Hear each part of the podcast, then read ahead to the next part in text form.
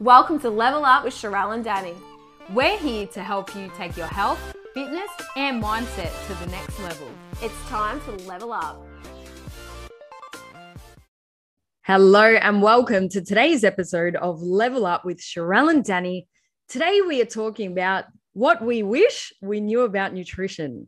Mm, there's so many things, and obviously, our whole podcast is almost reflection of lessons that we've learned when it comes to health, fitness, competing, business, lots of different things. But today we really want to laser in on some nutrition sides of the argument, I guess, mm. and really give some advice, even for like people that are really new to nutrition or new to fitness because we speak a lot about coaching and a lot about the advanced topics when it comes to training. And it's really easy even for us danny to forget uh, a, a, lot of what it's like to really start on your health and fitness journey. So today we want to really rewind the clock and go back to you know just some things that we wish we knew about nutrition Yes. And I love these reflective sort of um, podcasts based on our lessons, not only for us to go down memory lane and go, shit, we have come a long way, but then for people to realize that you do make mistakes or you do try things and it might not work out.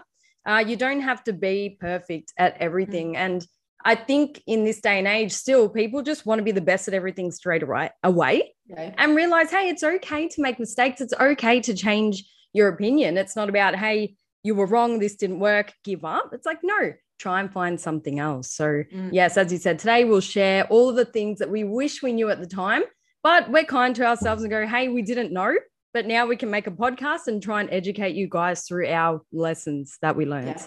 Yeah, absolutely. So, by no means is this an advanced dive on current things we're learning about nutrition. It's a reflection episode for those who, like, maybe are just starting, getting into the nutrition piece, learning more about nutrition. And sometimes I catch myself being like, oh, this is so basic. It's so simple. Like, everyone knows this. And it's not the truth right? Like so often we can get caught in our own bubble of like what we're learning about or the people we're surrounding ourselves with and realize that, you know, not everyone has as much insight or as much perspective or as much experience um, going through these sorts of topics as well. So to kick it off, the first one that I wish I knew a long time ago, right mm. at the start when I first started, um, you know, going into fat loss phases or building phases or just, you know, working on my nutrition in general is understanding energy energy balance as a concept and understanding flexible dieting or tracking your macros. Yes, yes. Was that your first way of monitoring your intake, tracking macros, or when did you start and what did you first do? I started with a, I feel like everyone starts with some sort of generic challenge. I started with oh, a, a 12 right. week, a 12 week challenge. Yeah. And I uh, had a meal plan that was part of that. Now, the reason why I wish I knew about this is because looking back at that meal plan that I was on, it was probably less than 1200 calories. I kid mm. you not. Mm, Very mm. restrictive, like broccoli and chicken and basmati Yuck. rice and freaking six almonds as a snack, which is not a snack. what a tease. Right? What a tease. So where is the taste stop?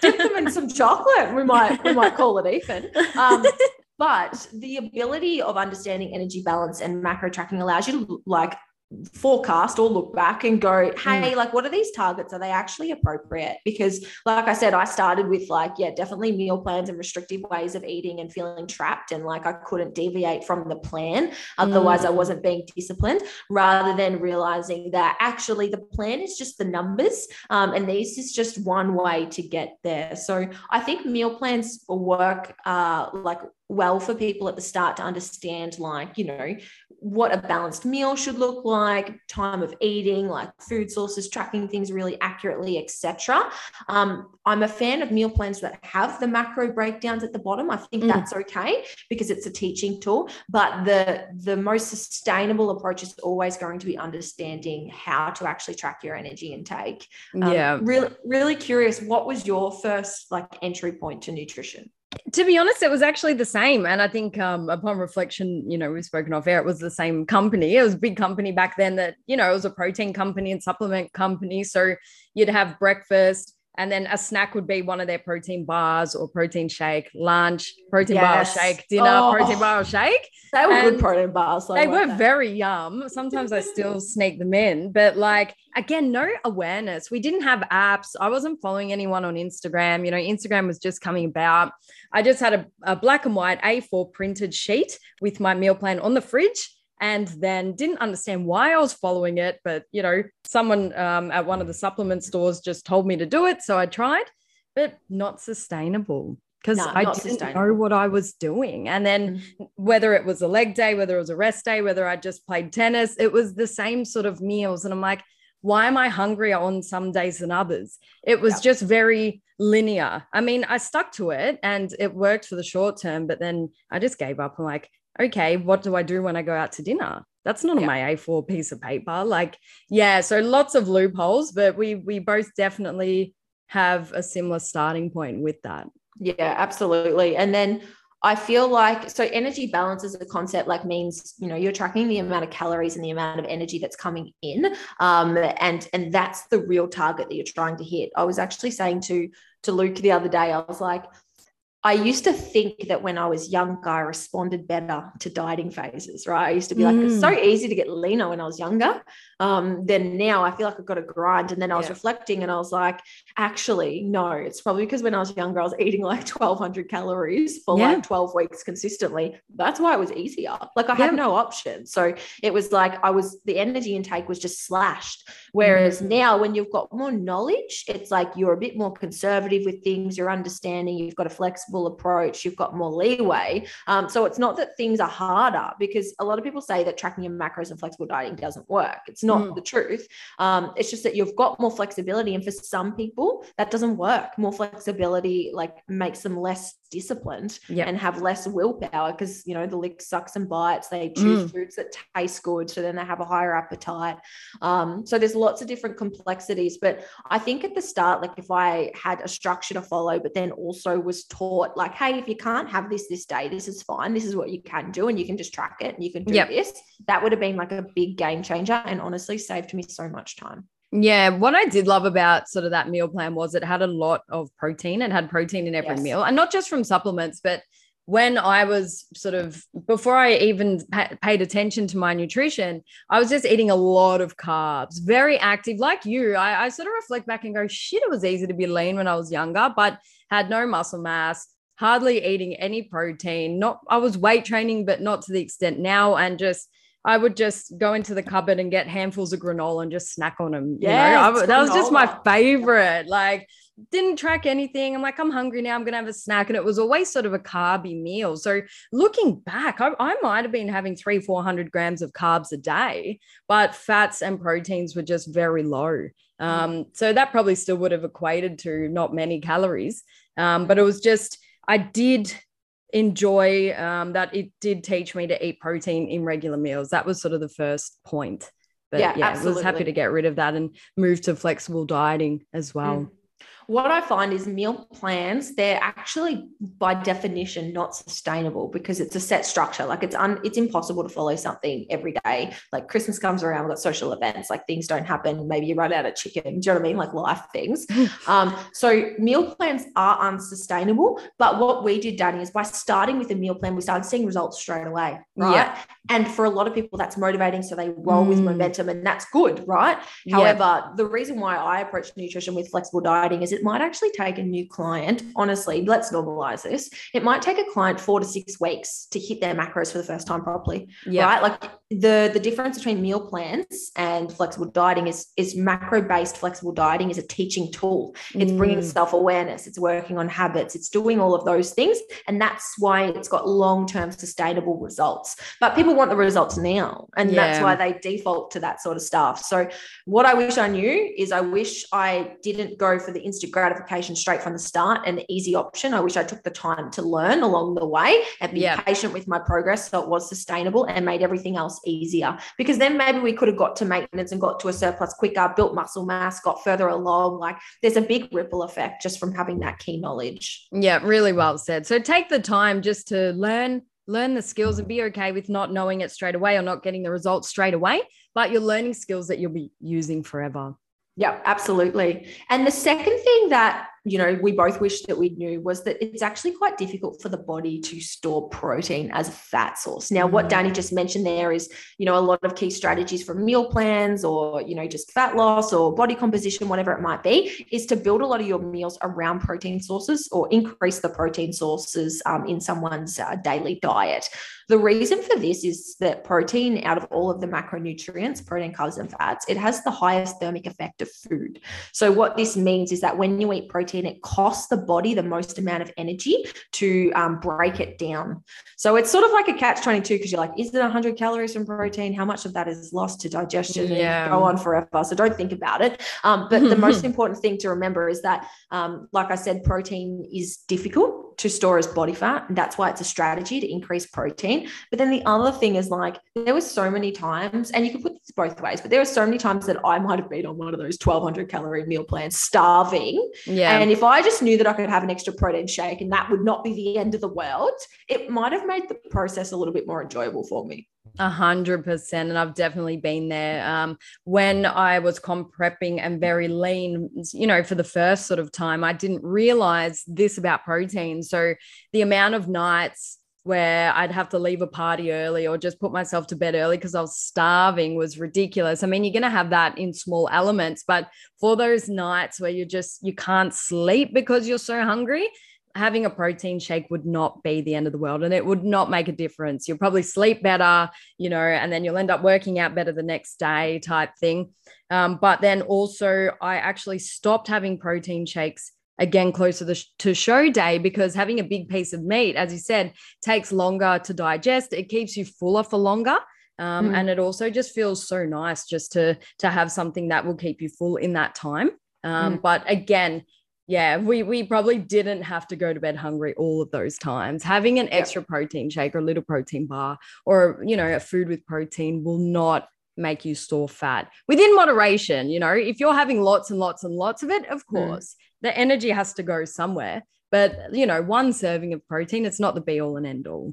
Yeah, absolutely. I'm having so many flashbacks and things like that. But I used to like, for example, sometimes at work, I might like you sort of just um, when I was nursing, you just have to take your break whenever you could. And I yeah. might have dinner at like five o'clock, right? Like in the at the afternoon, which is like probably normal for me now. But if I had dinner at five o'clock, that was because like between five and nine were like my busiest hours, like yeah. on the ward. So I would eat dinner so early, and then I would have the busiest portion of my shift, and I'd be starving by the end of it. And I'd go home and I'd be like, nah, I don't get food no. till the next day. So yeah. then it's like, how many hours, right? Are you fasting? And like, I'm not saying that you're going to blow your calories by, you know, having an extra protein cookie and all these things that add up. No, like if, you know, there's two types of hunger. We've got yeah. like craving hunger, you want something sweet, and physiological hunger. Like, could you eat broccoli? You're that hungry, and that's all. The answer is yes. Yeah. Right. That's when you're truly physiologically hungry. And in comp yeah. prep, like there's times I could have woken up in the middle of the night just eaten broccoli.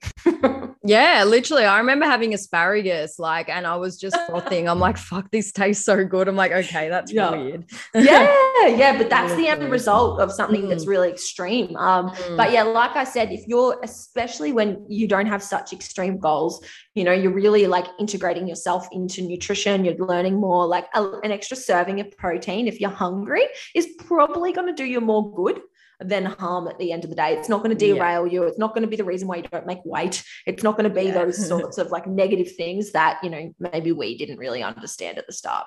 Exactly. But we live and we learn. Um, mm-hmm. The next point, moving on. So, tracking macros and calories isn't for everyone. And we definitely agree. I think we've come across, you know, when I used to take people for nutrition as well, it, it can be a little bit overwhelming. And we did mention earlier that it does take, you know, four to six weeks or even longer, not only to get your head around how to use the tracking app, but mm-hmm. to implement it as a habit to track everything you've eaten, but then also to change targets and then hit a target. So there's so many elements for people who get quite overwhelmed or a little bit obsessive um, with numbers and, and food. It might not be the right thing for you.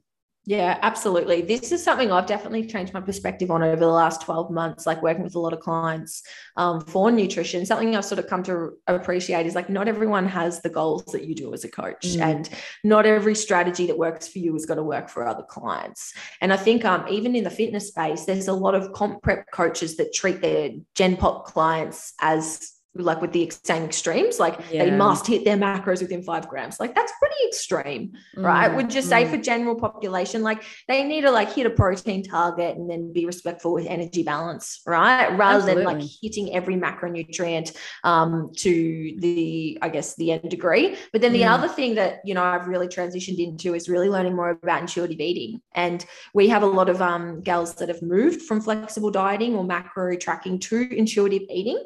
Um, and we use other data, other metrics, other ways of tracking progress around nutrition because nutrition to a lot of people is so much more than macros, right? Yeah. It's culture, it's it's it's body positivity, it's like nourishing yourself, it's whole food and soul food. Like there's so many other ways that you can look at nutrition. And we would be lying if we sat here and said that we tracked our food 365 days a year. Mm-mm. Exactly right. And particularly now that sort of comp prep is not a thing for me anymore, I have lots of days where I just eat intuitively. And it's yeah. so nice because for a while I would track everything all the time. But obviously, with the goal to get on stage, I just didn't want to have any regrets for me personally. Mm. Um, but people can do it, you know. But that for me, I was like, no, I have to track everything. But it's actually a beautiful break just to be like, hey, it's not the end of the world. And far out, I've done it that long enough now. You you just know how to pick portions and things, and you learn. Okay, I haven't had much protein today. I haven't tracked anything, but I'm due to have a little bit of protein. Things like that. Yeah, um, absolutely. And I work with a lot of clients who are coaches overseas, like in America and things where things are just so different. I mean, obviously, we have our bubble of people here um, who know about health and fitness, but some of those coaches work with Gen Pop, and I'm talking like real Gen Pop. Everything is so, so, so new. So for those guys, no way would they have to track any sort of calorie. A, they just don't want to, to be honest. Yeah, and B, it would just not do any good. So, for real gen pop people food swaps and just mm. education mm. but i what i learned from her lens of um, people in america they're still taught about you know the all the shakes like the the pyramid mm. scheme type shakes and um, that restriction is the only way to lose weight. They they don't really know much about flexible dieting. Again this is just a bubble of people that she's dealing with. I'm like wow like um, so her main way is just to say no you don't need to restrict everything but just make sure that you're eating these food groups. And she's getting results with her clients just by doing something so simple like that yeah, I think um so many people can get caught in obsessing over macros and thinking it's the most important thing. And you know, the timeline that we like to use is like, let's say you've got a brand new client who's never tracked before and they mm. want to, right? That's a big difference as well. They want to. Yeah. Um, the first thing you're always going to focus on, whether they want to get straight into it or not, is the habits. And like what you said, you know, the habits are going to be like, do they have,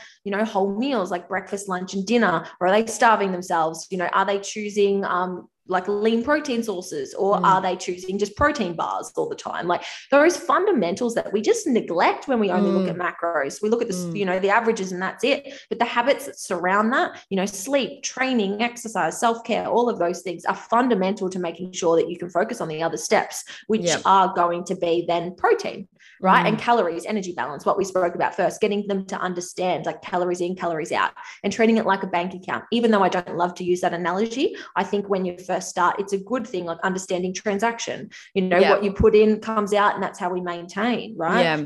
And then from there, you can start layering on the complexities if the client's up to it. But yeah. you literally do those three pieces um, habits, protein, energy balance. 99% of the work's done. Literally, yeah most people are going to achieve a great result. And then if people want to move on to understanding carbs and fats and hitting targets, they can by all means. And what I like to do is have clients understand all of those concepts. And then if they get to a point like what you're at, Danny, intuitive eating is a great thing to transition into for long-term maintenance because you've got the tools, you've got the self-awareness, you've got the resource and the knowledge to mm. understand mm. all of those things. And it allows you to be a successful intuitive eater because yeah. I don't, I personally don't believe that we can just eat intuitively in this modern day and culture where calories are abundance. We're always hungry. Food volume doesn't necessarily mean energy um, mm. availability. Mm. And, you know, we have an obesity epidemic. So I think we need to understand energy balance to be successful intuitive eaters.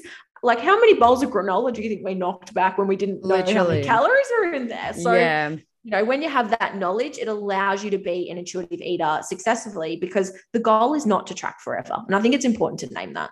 Yeah, yeah, love that. And and just to recap what you said, sort of make the goals simple and easy for yourself and your clients. Tick those off, get them really mm. comfortable, and then add the layers of complexity. I love how you said that.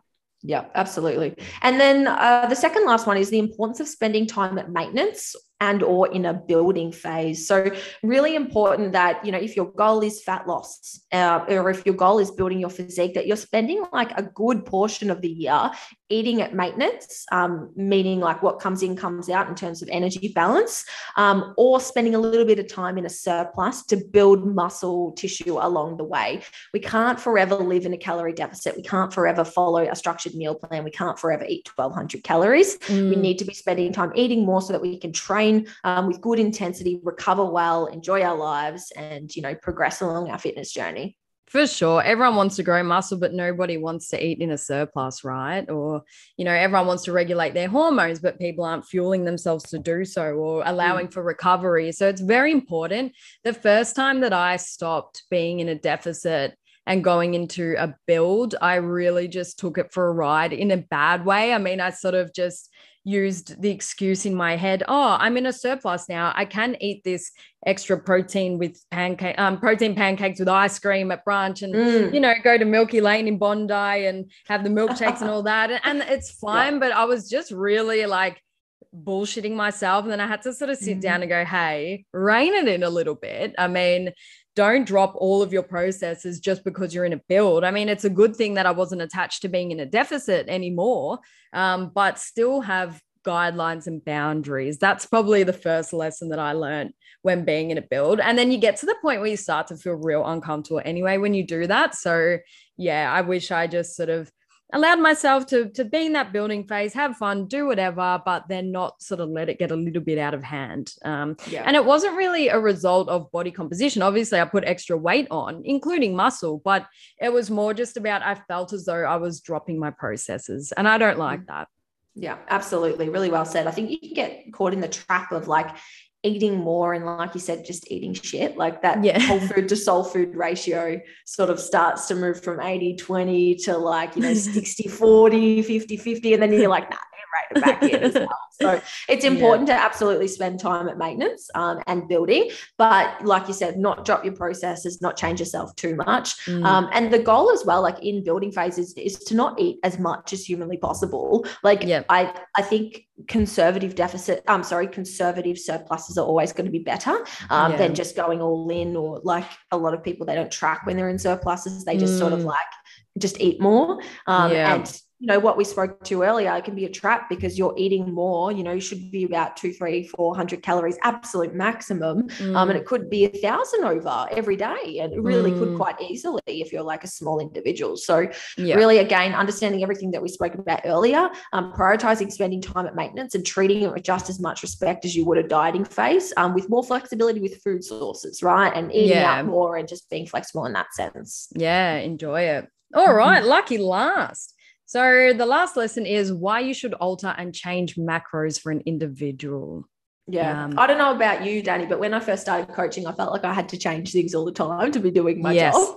Right. And I think the greatest lesson that I've learned from like a coaching point of view is that no changes is often good changes, mm. right? Like you don't need to change to progress. In matter of fact, change just means the body has to readjust um, and sort of, you know, establish homeostasis all again. And we should be aiming for minimum changes when it comes to nutrition because there's already so many things to think about, so many habits to put in place, so many decisions to make in a day when it comes to nutrition. And you shouldn't be chopping and changing macros unless the data indicates that you absolutely need to consistently. Yeah, if you have not stuck to your macros or if there are so many variables and then your weight hasn't changed, then it's not the macros that needs to change. It's everything else that you were doing in your week. You know, mm. make sure you actually stick to your macros. And a really good position to be in is if your goal is to be in a deficit, to be losing weight on the same macros. Like that's what you want. And then maybe three, four, five weeks later, make a slight tweak stick to that and go again.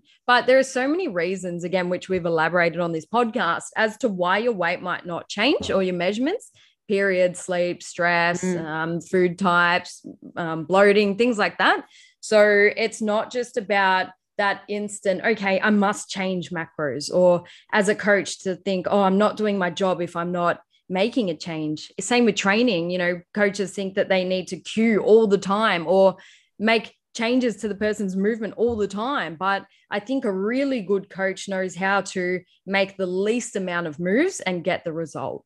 Yeah, 100%. A really good coach will, like, the work is not done really in the check ins. The work is done in the strategy that's set um, mm. um, and the modifications that are made, like, you know, monthly or like every six weeks. That's when the work's done. The rest is up to the client. And, you know, compliance is always going to be your biggest hurdle, like, as a coach and for yourselves as well. And sometimes that's really important to reassess before changes are made as well. And I like to leave things like I'd never change macros anything more than sort of every two weeks at an absolute minimum. Like if someone stalled and hit a plateau for a couple of weeks, I might make a, an adjustment, mm. um, maybe even a bit longer, mm. assuming all other variables, like what you said, Danny, they don't have their period, they're recovering while they're sleeping well, stress is under control, food sources aren't all over the shop. Um, yeah. Assuming those variables are under control, but never, ever, ever make a like a judgment or a change just based off one week.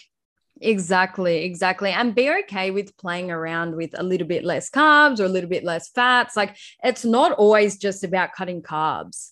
Mm. Yes, we need a baseline level of protein so we don't become too catabolic. Yes, we need a baseline level of fats just for our hormones. But I feel like a lot of people straight away just go cut carbs, cut carbs.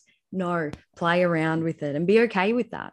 Yeah, absolutely. Well, that wraps up, I guess, our five points that we wish we knew about nutrition. This was a short and sweet episode. We really just wanted to get straight into it and give you those five pointers. So we hope you did enjoy this one. Let us know if you did. And of course, please do take a screenshot and tag us on Instagram.